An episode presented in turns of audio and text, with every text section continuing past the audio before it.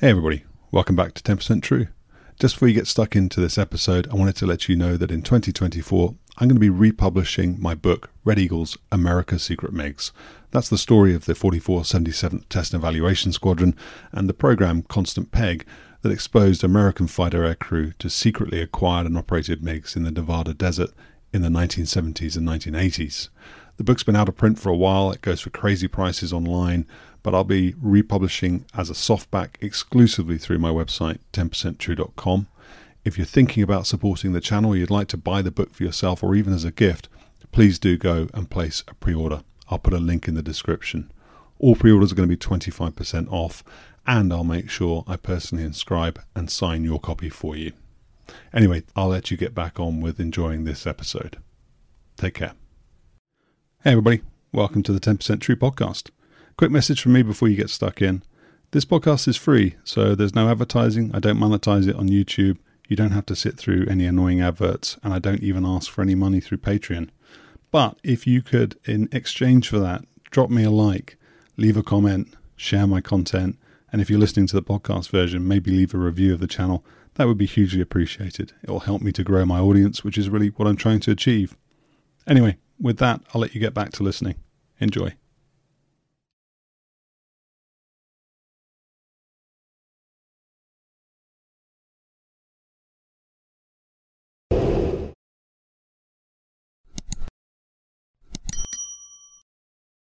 Paul, welcome back to 10% True. It's great to see you again.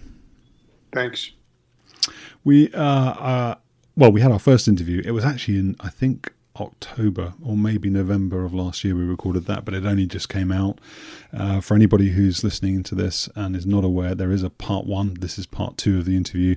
And in the first part, we talked uh, a lot about Paul's experiences um, going through test pilot school and then eventually being the chief test pilot of the YF 23 program. And I have a confession and an apology to make. So I, I, did not prepare very well for that interview. And so there were a couple of times where uh, during the interview I was thinking, uh oh, I should know about this or I should have known about that. Uh, so what I did as a sort of uh, remedial action for that is I went away and I bought a copy of Paul's book, which is uh, this book here, YF23 um, ATF and uh, apparently it's quite difficult to get hold of. So I, I, I lucked out in, in, being able to get it. But the long and the short of it is, Paul, that it did um, make me think about some questions that I would have asked first time round if I had prepared properly. So, for uh, the purposes of the viewer at home, if you don't want to hear anything more about the YF23, then go to, if you're on YouTube at least, go and have a look at the index listing that's in the description. You can jump ahead to the next chapter. Uh, for anybody who's interested in the YF23, then before we continue with Paul's career, I'm going to ask him a few more questions about YF23. The first is going to be then TIFS. And actually, I don't know, for anybody who is not familiar with it, this is, uh, you can go and have a look, little look online, but let me see if I can do this. So TIFS is this thing here. Let me see if I can put it up to the camera. So that's that's what TIFS is. Um, Paul, can you describe what it is and, um, and why it was necessary? Yeah, the um, the variable stability airplanes uh, are a tool that we use in building an airplane. It's a form of a simulator. And uh, this particular one, and in fact the other versions of uh, F 16 uh, variable stability airplanes, are operated by a place called CalSpan in Buffalo, New York.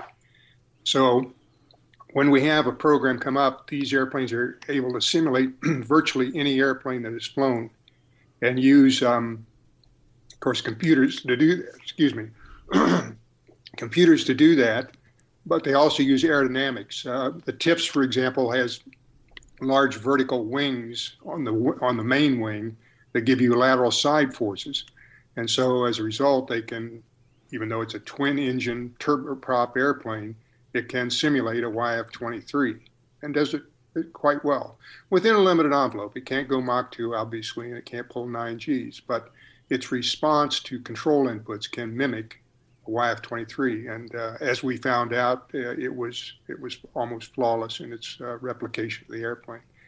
So um, what you see in the picture is a huge, ugly nose grafted onto the front of basically a T-29 a twin turboprop uh, outgrowth of the Convair series of airliners. And uh, the pilot, test pilot, sits up in the front uh, cockpit of this grafted on nose and flies the airplane in response to the inputs that are simulated by the computer. And so we um, we practiced a lot of uh, up and away things like formation flying, uh, uh, even air refueled with a, a, Learjet, if you will, not actually touching with the boom, but flying up very tight with that twin turboprop airplane underneath the Learjet and simulating the close, high precision flying that's required for air refueling.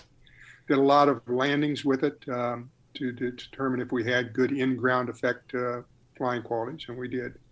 So that's the long and short of uh, variable stability airplanes. And like I said, the F 16 is also used as a variable stability airplane. The basis then for the code that goes into those computers that, that make this uh, TIFS um, thing mimic a, a YF23, that's is that coming straight out of the simulators? Because you talked last time about extensive simulator work and the very close proximity of the actual handling characteristics with with what you'd you found in the sim. Uh, those three then come sort of all related. They are indeed. Um, the actual coding in the airplane, I don't recall now whether it was ADA coding or not, but the actual coding in the airplane, the equations that define how the airplane will fly are as much as possible identical between the real airplane, the flying simulators that we have at the plant, and TIFS and airplanes like TIFS, which are variable stability. The, the basic uh, algorithms are the same. I, I, read in your book, and by the way, it's a it's a great book. And if you can, if you're interested in YF twenty three, or, or, you're interested in the process of putting together an aeroplane like that, then then get the book if you can, because um, it's great. But I noticed in there you talked a little bit about the formation flying, and um, you know how uh, uncanny it was that it it felt the same in the in the real aeroplane. But what about things like throttle response, or more specifically, engine response to throttle movement? Um, how do you deal with that kind of thing? Do, do you because you've got turboprop versus jet engine? Uh, is there a big difference in that kind of characteristic? Um, well, absolutely. Uh, in the sense that the thrust to weight ratio of that twin engine cargo airplane basically is nowhere near the thrust to weight ratio of an F 23 or F 22. So you can't do a linear snap from idle to full max power and expect the twin engine turboprop airliner to jump out like it would in the F 22. So you accept certain limitations. Just as I mentioned, you can't pull nine Gs and you can't go Mach 2. So the simulating device, which in this case is another airplane, never can replicate the total performance. It's but you you narrow it down to specific areas within the flight envelope: landing, formation flying, and with those within those constraints, they're highly accurate. And, and again, because I'm a bit of a luddite when it comes to these things, um, but I understand that maybe enough to be able to ask silly questions. But with things like ground effect, and you, so when you're in the landing phase, you're coming to flare or whatever, a big aeroplane like that presumably has much more air underneath it to cushion it than a smaller wing um, or, lifting body, whatever, whatever, however you describe the, the YF23. Um, so, so does the computer then artificially um, sort of force the aeroplane down through that cushion of air uh, to simulate that kind of thing? How does it? How is it actually working? What's it actually doing? Well, that, that's a good question, and the answer is it doesn't. Um, it doesn't simulate that exactly. Um, however, it uh, the, the TIFS airplane itself has a fairly large ground effect cushion, ground effect cushioning effect as you come into the flare, and so did the YF-23. That's just happenstance. But but you're absolutely correct. It, those are, as I mentioned before, there's some areas of a flight envelope that we yet have put the detailed um, mathematics in the equations. We don't, we can't isolate that from a wind tunnel. We can't replicate it well with software. So those are one of the areas where our you might consider soft when you go out to flight test. So you're absolutely right. You, you don't put a check in a box for in-ground effect flying qualities exactly with the TIFS. Okay. The, the other area I would have asked about if I'd been better prepared than is engines. I don't think I asked you anything about engines. And I, in between, like I said, we, we, we talked originally in October, October or November, but it um, was only just released in January. But I went in between and looked at sort of various uh, things about the YF23 online, and, and I saw references to engines as being, you know, perhaps material in the outcome of the competition, and and there perhaps being, um, you know, pressure to. There were two teams, weren't there? There was GE with the YF120 engine, and then there was the Pratt and Whitney YF119, and and and there perhaps being pressure for the, from the Air Force for the Pratt and Whitney team to be given priority over the GE team. I don't know if any of those things are true, but I wondered what um, your recollections of the two engines were and whether or not they were material in the outcome of the competition. Uh, unfortunately, I don't have any knowledge of how the internal machinations went when they went to select the uh, engines or the airplane, um, but I certainly flew both engines.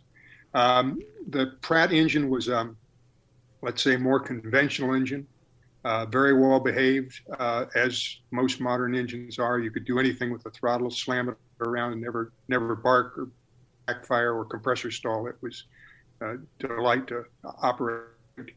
The F-120 was also uh, pretty much idiot-proof as far as uh, flying qualities go. Uh, it had a major difference from design point of view, and it was uh, what I call a dual bypass engine. At high speeds, it could actually duct the air from the compressor uh, and from the combustors around the turbine so you didn't extract the energy from the airflow uh, and it passed direct as a hot gas out the back of the uh, engine. So as a result, the F-120 engine actually had higher thrust capability than the F-119 engine. It was a more complex engine. Um, uh, ironically, uh, it got shot in the foot when they took the advice of a uh, engineer from the Air Force, and he said he wanted to have the engine have a linear response, and that is that for every inch of throttle travel, you got the same percentage of thrust increase. So if you go 10% hmm. up on the throttle, you get 10% more thrust increase.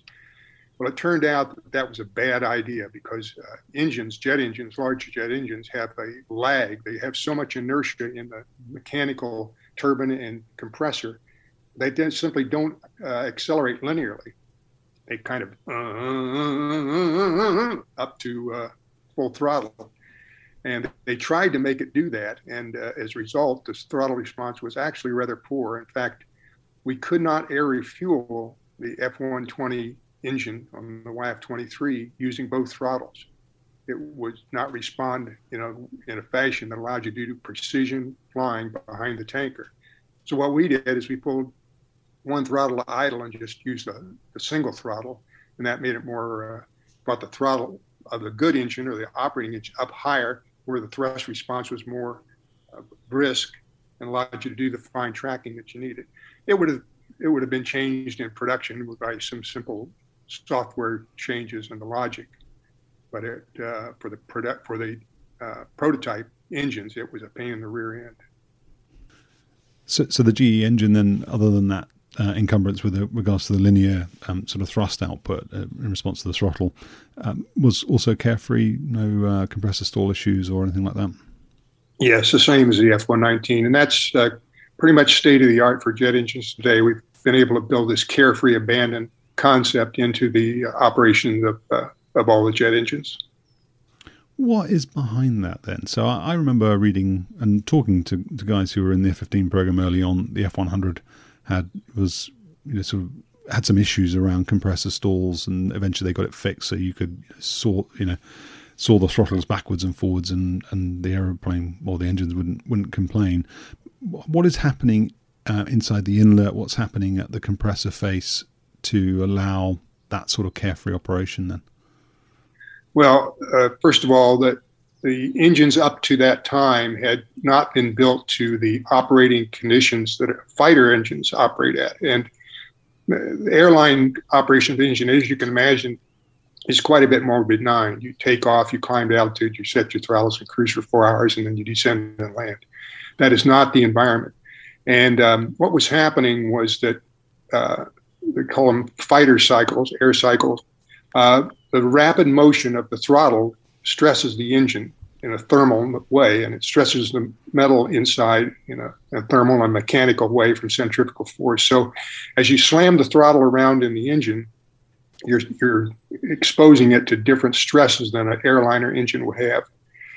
And on top of that, you have these issues of distorted airflow inside the inlet. For example, the high angles of attack, where the speed is low, you can get turbulent flow up inside the engine. And compressors generally don't like funny air coming at them. Um, so all those uh, experiences of taking an airliner type mentality into a fighter world did not prove um, to be sustainable. And we came back and looked at it. Uh, engine companies came back and looked at it and came up with fighter cycles for operations of the throttle and then building the, the uh, mechanical control systems and digital control systems that could correct for things like flow turbulence inside the inlet, um, high uh, high altitudes, low airspeed conditions where the density of air is low and uh, Reynolds numbers are are low, um, and really it's the it's kind of like the flying qualities of the airplane. You know that flying qualities of the airplane are now determined by a computer. Our ability to properly change uh, the software to make it fly good. Hmm. And that's the same thing that happened with the engine. They changed the software to make it fly well. So the things that would cause a compressor stall, they program around that. The engine has inlet guide vanes in, to, in front of the compressors to change the airflow to the compressor blades. Um, they don't allow certain acceleration rates that they know would cause a compressor flow, so they slow the acceleration rate down if you're in that condition. Um, at high speeds, uh, high Mach numbers, they actually will freeze the RPM. If you snap the throttle from max afterburner to idle, engine won't come back to idle because that would have caused a compressor stall. So they slowly bring the engine back. So unbeknownst to the pilot, unseen by the pilot, is the software working to give you carefree abandon. Were we behind? I mean, it might sound like a bit of a, a strange question, and it, it, comes from a very limited uh, bit of knowledge that I have about engines, which was, you know, the R29 engine used in the MiG 23. There was an interlock, wasn't there? So when you if you were going very very fast and you just pulled the throttle back the engine wouldn't just come out and go to idle you know lest it sort of rip itself free of its mountings uh, or, or, do whatever. Um, but were we a little bit behind uh, other countries then? I say we um, I'm British or American but was the West a little bit behind let's say the you know the Soviet Union or Russia in the development of that sort of, of capability no, I don't think so. I mean, we had our own approaches to, and, and we're talking about the MiG, early MiG series. Those were not digital control systems. They were mechanical interlocks to prevent you from having difficulties. But in the world of flight controls, we did the same thing. We had interlocks and mechanical devices that controlled over Gs and uh, uh, and uh, performance of the airplane. So I think everybody in all the countries, the aeronautical engineers and engine engineers, were progressing along with the technology of computers. So I, I, that's an interesting observation. I didn't know that about the MiGs, but it certainly was indicative of that generation of airplanes. They, the problem was the same. You were going to compressor stall you pulled the throttle from max power to idle at high speeds. And it's the same problem you would have today, except now we solve it with digital computers and not mechanical systems. There, there were two YF-23s, and I noticed on your bio you you you said you uh, so you, did the first flight of the YF-23, and you have Ghost written next to it. Why were they different colours and different? They had two different names. It was Ghost and was it Grey Ghost? What was the name of the other one? Well, they're both called Ghost. Spider. Spider. That's it. Why, why, why different names? Why different colours? I don't know. We never used those names. I, that's that's something that came out of the, the hype of it. I, I, I, absolutely don't know, and uh, okay. so we didn't use different names. And I I can't tell you why they picked those colors. Uh, hmm. That was done by some people in management, um, and the you know the YF twenty two was different as far as their colors go. Yeah, yeah it was it was a choice of each individual contractor, and they didn't come down and ask me, the pilot, what color you want your airplane. we um, we'll get on to the YF twenty two in a minute, but a, a, question that sort of relates, uh, sorry, the, the F twenty two in, in just a minute, but a question relates to that a little bit. Was at the back of your book. It's really interesting. There are all these models referenced throughout, little sort of uh, proof of concept type models that somebody must have made at, at um, Northrop, but they um, there's one model and some diagrams for the F23, so the production, the mm. proposed production variant of it, and there are some changes there. So I wanted to ask you um, about the changes that go from a from a Y series aeroplane to an F, an F series aeroplane, um, and there, those changes happened for the YF22 to the F22 as well. Uh, and one of them with the YF23 was the introduction of shock cones on the intakes on the underside of the aeroplane. What what governs then the cementing of a design for production purposes? How far can you take changes from a YF um, and before you commit to a production series aeroplane. And, and I know that you can change production series aeroplanes, you can bolt stuff onto them, but but the fundamentals of what that design is, how far can you go, and why why do those changes arise? Well, you can go further between a prototype and a production than you can be between production uh, aircraft. So um, you're you're constantly learning. Uh, even though we built a YF-23, that was not the end of our learning. We were still doing wind tunnel tests, refinements, and and you take the results from prototype and you say, geez, our flow down the inlet could be better improved with a cone as opposed to turbulators or something like that. So um, it's a learning process. And when you go from, well, first of all, the prototype airplanes are not um, representative of a production airplane. Uh, they're built of bits and pieces of other airplanes. So, for example, the YF 23 had parts from the space shuttle, T 37, helicopters, F 18s, uh, it's a hodgepodge of parts. And the reason you do that is because for a small production size, which was two prototypes, you can't possibly afford to refine every component of that prototype just from a pure cost and schedule point of view. So, right off the get go, the prototype will not be like the production airplane. It's a given. Um, but you learn uh, from the flight test and from further wind tunnel testing and further structural testing things that you want to incorporate it into the production design, and, and that's what happens. Can can you? It might be a bit of a stretch to ask if you remember the rationale. So you did just describe why you maybe want a shot a shot cone instead of uh, a turbulator or whatever, but but but other changes around. Um, I think the the control surfaces, the, the tails are slightly smaller. Um, do you remember what went into that that uh, F twenty three design and, and some of the things that then influenced that? you know the the another good example of uh, airplane prototype versus production was the going in thesis or assumptions of the prototype ATF, and that was they would have in-flight thrust reversing up to 600 knots. Mm. So at the most embryonic stages of thinking about an ATF, that was one of the constraints. Well, if you can imagine throwing a big engine like an F-119 into full, at full power at 600 knots, reversing the thrust direction, you can imagine the structural loads that would be taken into the airframe. And um, the Air Force did some testing with the F 15 uh, STOL Maneuvering Technology Demonstrator, SMTD. And they came to the conclusion that a thrust reverser at high speeds was not going to be economically feasible. Um, however, that decision didn't come soon enough to affect the prototypes. So the prototypes actually have much larger and heavier structure, and we call them the bread loads. So on a YF-23, if you look at the area where the engine inlets come up into the engines, externally those are big lumps that look like a loaf of bread, if you will. And uh, the airplane for production would not have had thrust reversing, nor did the prototype. So we got rid of all that structure for the production and moved the engines slightly closer together. So hmm. that's what you see when you make the comparison. Uh, I, it might sound like a silly question, but I'll ask it. Good at that.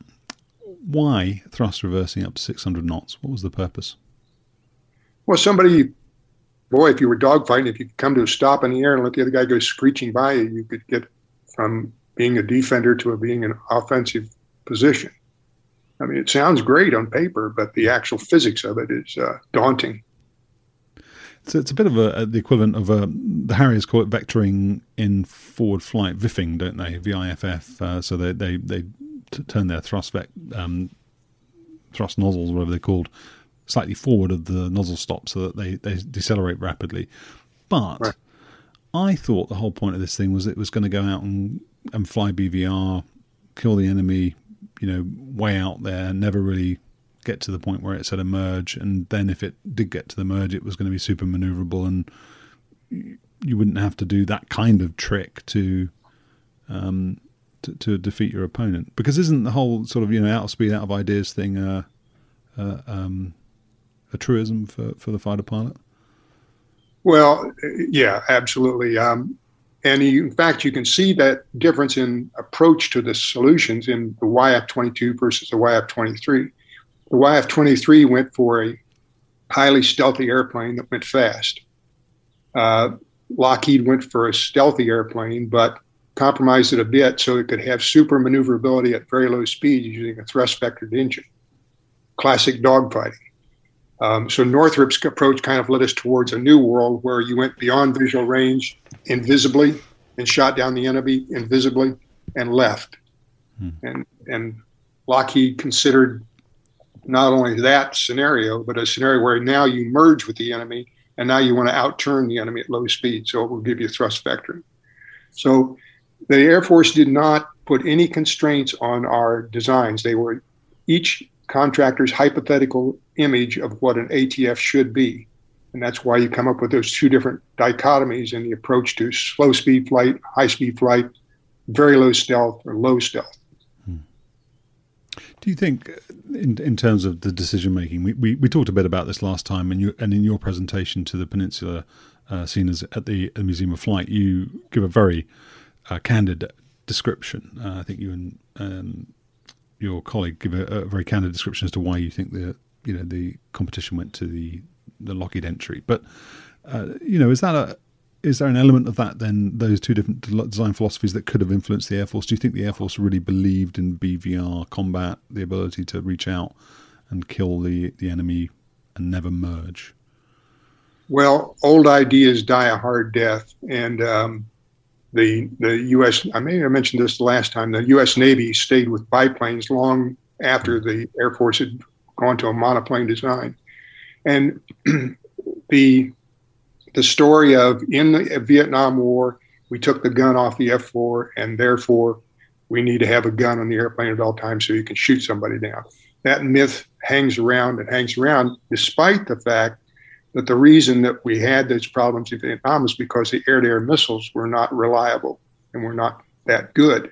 So you had to have something that was reliable and good. That's a gun. So let's put a gun on the airplane. But today, the missiles, the air-to-air missiles, are generations beyond what we had in Vietnam. Off bore sight um, weapons, um, a BVR with capability to identify the enemy positively at long range, out of sight. Um, those issues would say you have less reason to put a gun on an airplane. Hmm. And yet we have a gun on the F 22 because the old concepts die. And that's 600 pounds of weight that you carry around for a, a event that you hopefully never engage in because once you start turning in a dogfight, you're subject to somebody jumping in on you and shooting you down. It's, I, I think the era of the gun dogfighting, classic dogfighting, is over. I'm still in the minority. what uh, then? Just final question on, on this, and then we'll move on to, to F twenty two. So there was also an FB twenty three design, and obviously, I think in the book it shows an unfinished model, um, which would suggest that it was very nascent in in its um, sort of creation. Uh, did there were there discussions around that beyond making you know some you know some, some sort of paper designs of it and, and a model was that something that you were because my understanding from our conversations and from reading the book is that this is an, uh, um, a tactical fighter with a an emphasis on air to air. I don't see any. I haven't heard any reference to the air to ground side of things. So, um, was that uh, uh on, on, paper only FB twenty three, or were you did you have half an eye on that as you went through the test program? I had no insight into uh, advanced development projects, and uh, so I, I, can't answer that directly. Um, but advanced designs are, are going on constantly on a new airplane. You figure out how you can transfer that technology into other uses, and that's what you're looking at is uh, advanced development group that does just that. They try to stay years ahead of what you're currently doing with concepts. Okay, then let's talk F twenty two. I mean, there's the, the, for me the elephant in the room is the avionics side of things, it's noteworthy that you don't really talk about the avionics at all in the book. You do talk about the concept of uh, sensor fusion. You talk about the ability to bring together your radar warning receiver, your radar picture, what's coming in maybe over a data link, bring them all together and merge them so that they present the pilot with a single coherent picture of, of the battle space.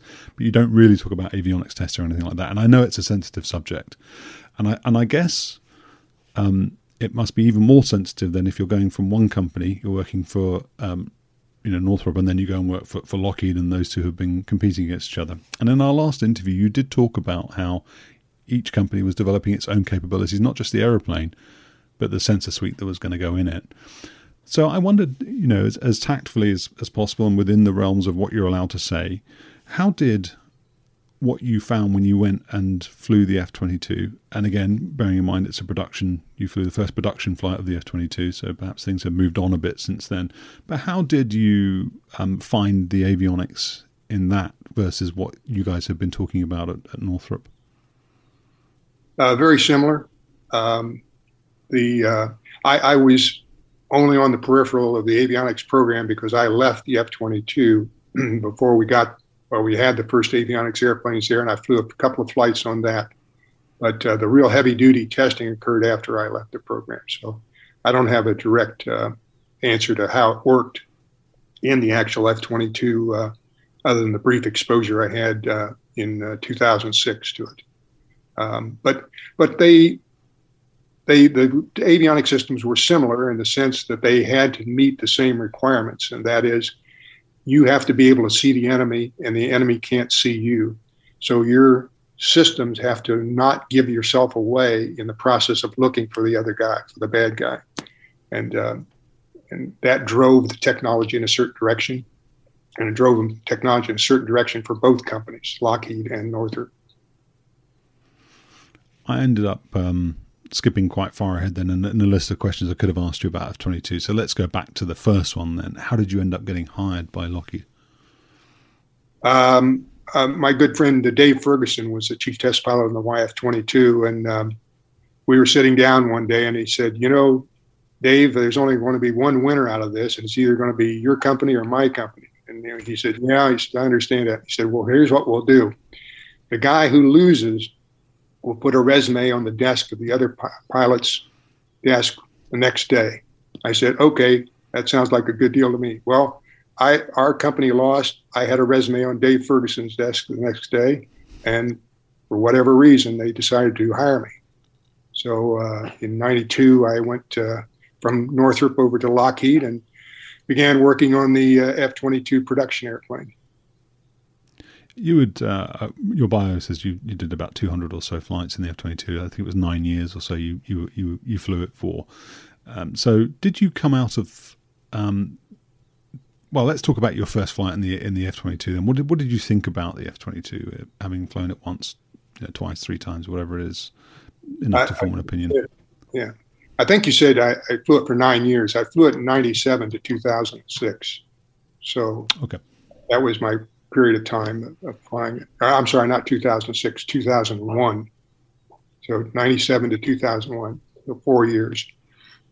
Um, the, the expression is it flies like the simulator. And if you, if you get that, you're all smiles. And so it, it did. It flew uh, just like the simulator.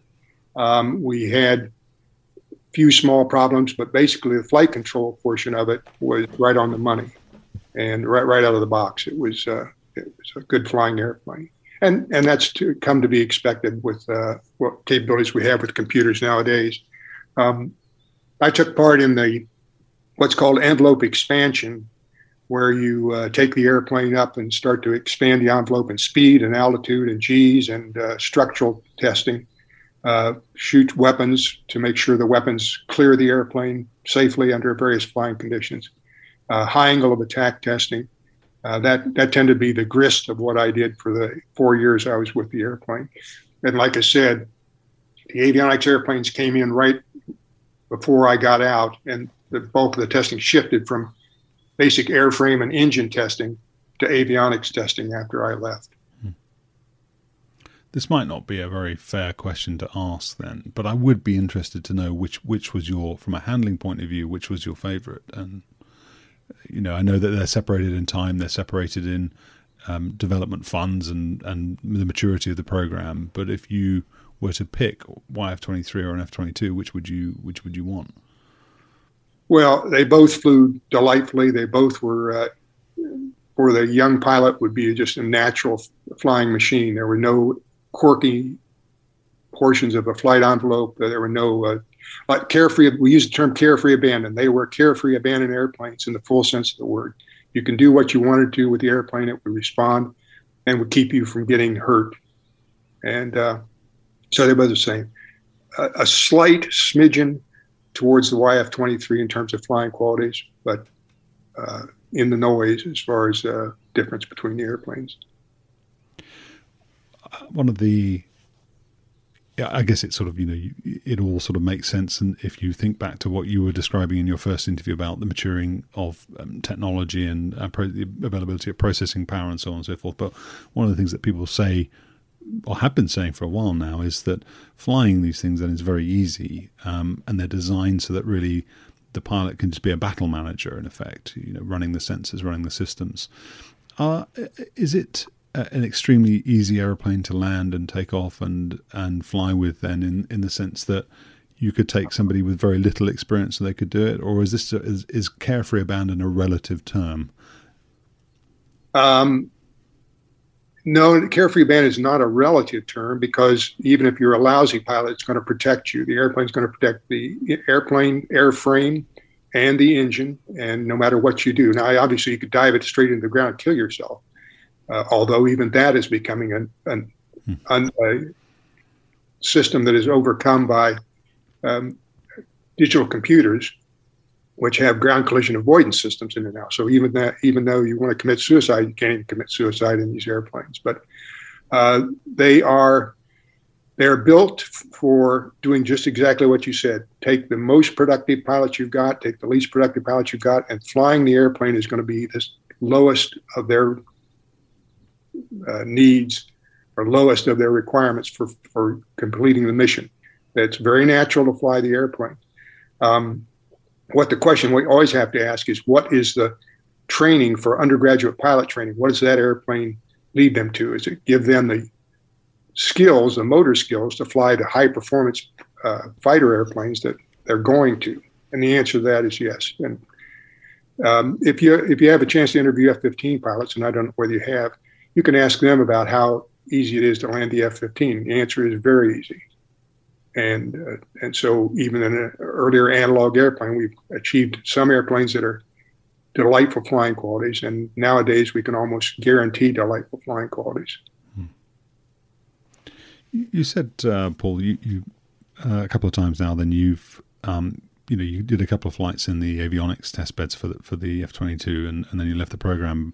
Uh, but going back five minutes, we were talking um, about high off bore sight weapons, that kind of thing is it noteworthy that the F22 doesn't have a helmet mounted system, helmet mounted cueing system? It's AIM-9X compatible, so it can carry that high off bore sight um, sidewinder. Yeah, and it's it's not a matter of we couldn't do it technically. Uh, it was a matter of could we afford it politically. Um, I just saw that the um, IR systems are going to go on the F-22 now, so that was another one that we had to give up from a uh, political point of view and funding point of view. And uh, we built those things into the F 35, but uh, the F 22 is now able to, from political and funding point of view, is able to put those things on the airplane, which should have been there originally, but we just couldn't afford it. I think they made 187. I think it was 187 F 22s. Um, I, I, know you're retired now. You said I think you got out in 2006. You retired in 2006, something like that. Uh, do you think that's enough F-22s for the wars we we you know the United States may be fighting may end up fighting in the uh, you know in uh, the conceivable future? No. What? Okay. Should I be more specific?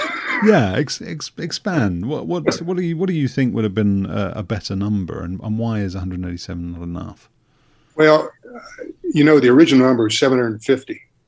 That was 750 airplanes was what the ATF was going to field. So you got to ask yourself: Has the political environment of, or the international environment of the world changed to where 750 was the answer and 186 is now the answer? And I I don't think 186 air well it isn't even that 186 because some of those were test birds. I don't even I don't think those are adequate for what's coming in the future. Um, only thing we can hope for is that there's something in the pipeline that will bring us the next generation of airplanes that it will be produced in enough quantity. Hmm. The difference between F-35 production and F-22 production is astounding. Yeah. 186 versus, you know, we don't know what the in number will be, but 3,000 probably. Yeah. And and I, I suppose importantly, there are a lot of um, partner nations who are involved in the F thirty five program, but there were none in the F twenty two. And I, I, I don't really know enough about the F twenty two to to be able to answer to be able to ask a, a, good question about why that is. But presumably, some technology transfer issues would have been one of the considerations. I suspect I don't I don't know either, and it, it is interesting that the F thirty five has broken down whatever barriers there might have been in terms of technology transfer to sell to the international market. Hmm. What did you do after the F twenty two? Then I saw F thirty five on your bio. Yeah, I was uh, asked to take on a desk job. I became vice president of flight test for the F thirty five. So I put down my G suit and picked up a pencil, pencil and put on a tie, and how did, did that. How did you feel about that? Oh, don't ask me that, Steve. Jamie. What do you think? You're asking a pilot what he thinks about a desk job? You know the answer. Was was there any flying element to that at all? And no chase work? It was a desk job, Steve. What can I tell you? I, I, don't. I'm not even inspired to ask any questions about that. No, okay. But seriously, what, so what, what were the challenges behind that? Then the the F-35 test program. I mean, it's still it's still ongoing.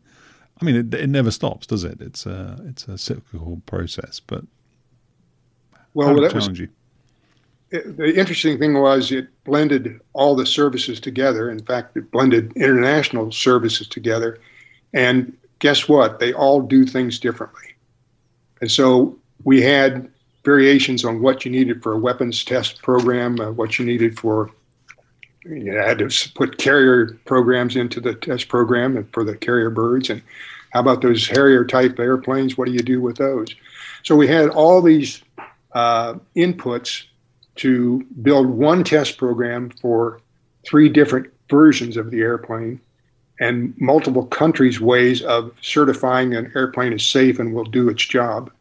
It, the Brits have a totally different process than the Americans do. So the the difficulty was um, integrating the people because we also had not just Northrop or Lockheed, but we had the services. All the services had their own people that came to work with us. So you have to integrate different personalities, different cultures, different mindsets hmm. uh, into a single type of approach, and that was that was the most demanding part of that program, especially early on. How long did you do that for? How do you do that? How long did you do it for? I got out. I retired in 2006, so 2001 to 2006. Okay. And so, so what was your last flight then? Did you do a fini flight of some description on the F twenty two? No, I, I. One day I walked back in and uh, I was getting ready to go on another flight, and I, I can still remember this very vividly. I bent down to zip up the zipper on my left G suit leg, and said, "That's it. I was done." Really?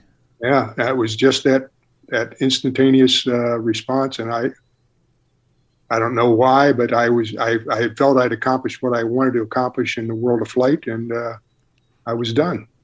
And so I voluntarily uh, stepped down and uh, accepted a job in the F-35 program. So was there?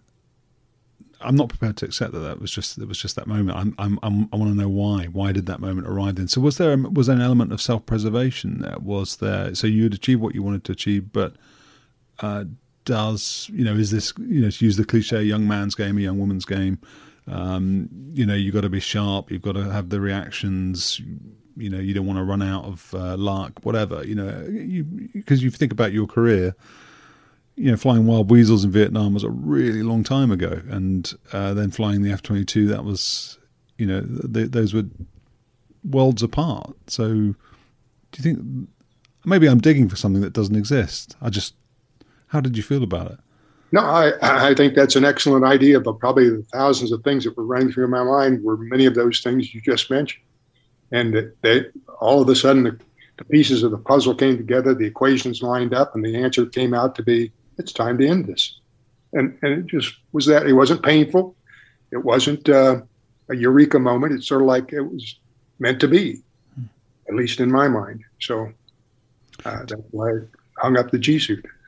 Do you fly uh, general aviation? Any because uh, you you you'd flown gliders at the uh, test pilot school. Um, sorry, no, was it test pilot school you flew gliders at, or was it was it Pax River? No, well, Pax River is test where the test pilot school is located. Yeah, uh, yeah. No, I don't uh, fly anymore. You miss it?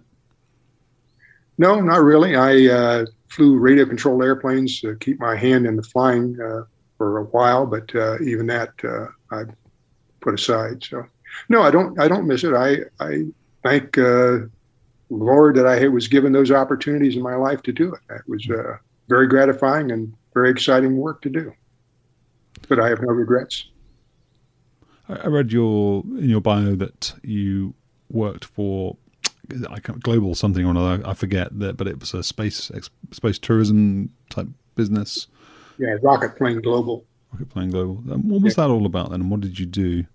Well, at the time, I think there were like seven companies that pr- private companies that were building space tourism type of platforms, um, and only two have survived: Blue Origin and uh, Starship uh, programs are the ones that survived.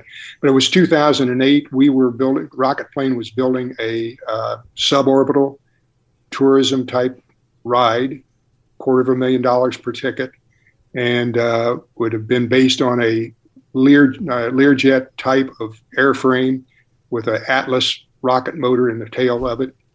You would take off under conventional jet power, get up to altitude, light the rocket motor, and go up to the Armstrong line at 300,000 feet, wow.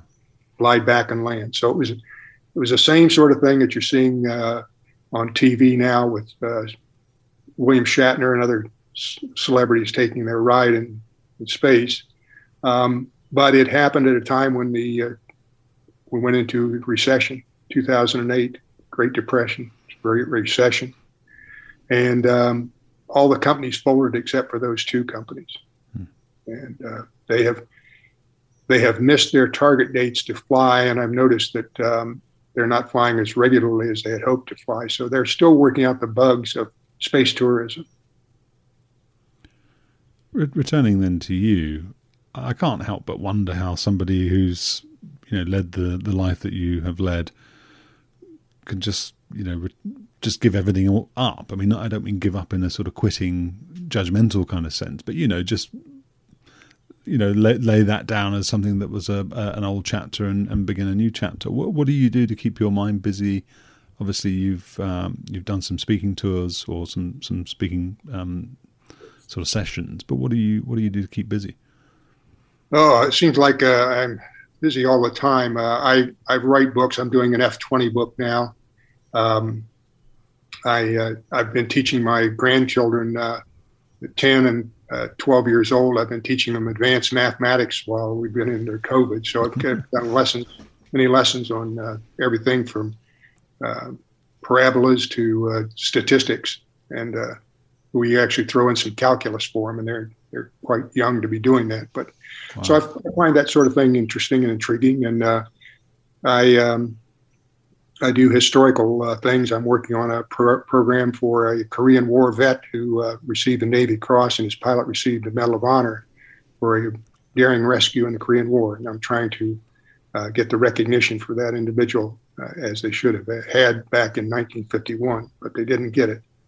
So I, I keep busy. I have a I call it the ranch, five acre plot that keeps me busy and repairing things. And so I, am never for want of work.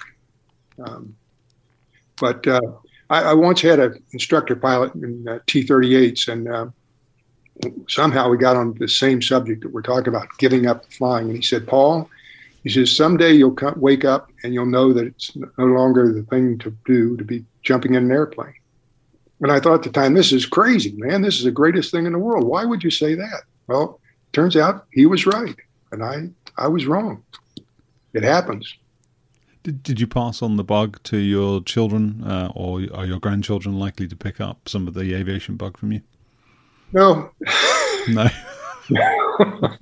no. Uh, my my oldest son, we flew radio control airplanes when he was a kid, and uh, he loved it. But uh, and none of them picked up that direction. But they're all good kids. They're all doing their own thing, and that's the only thing I've ever asked for them is do your own thing and do it well.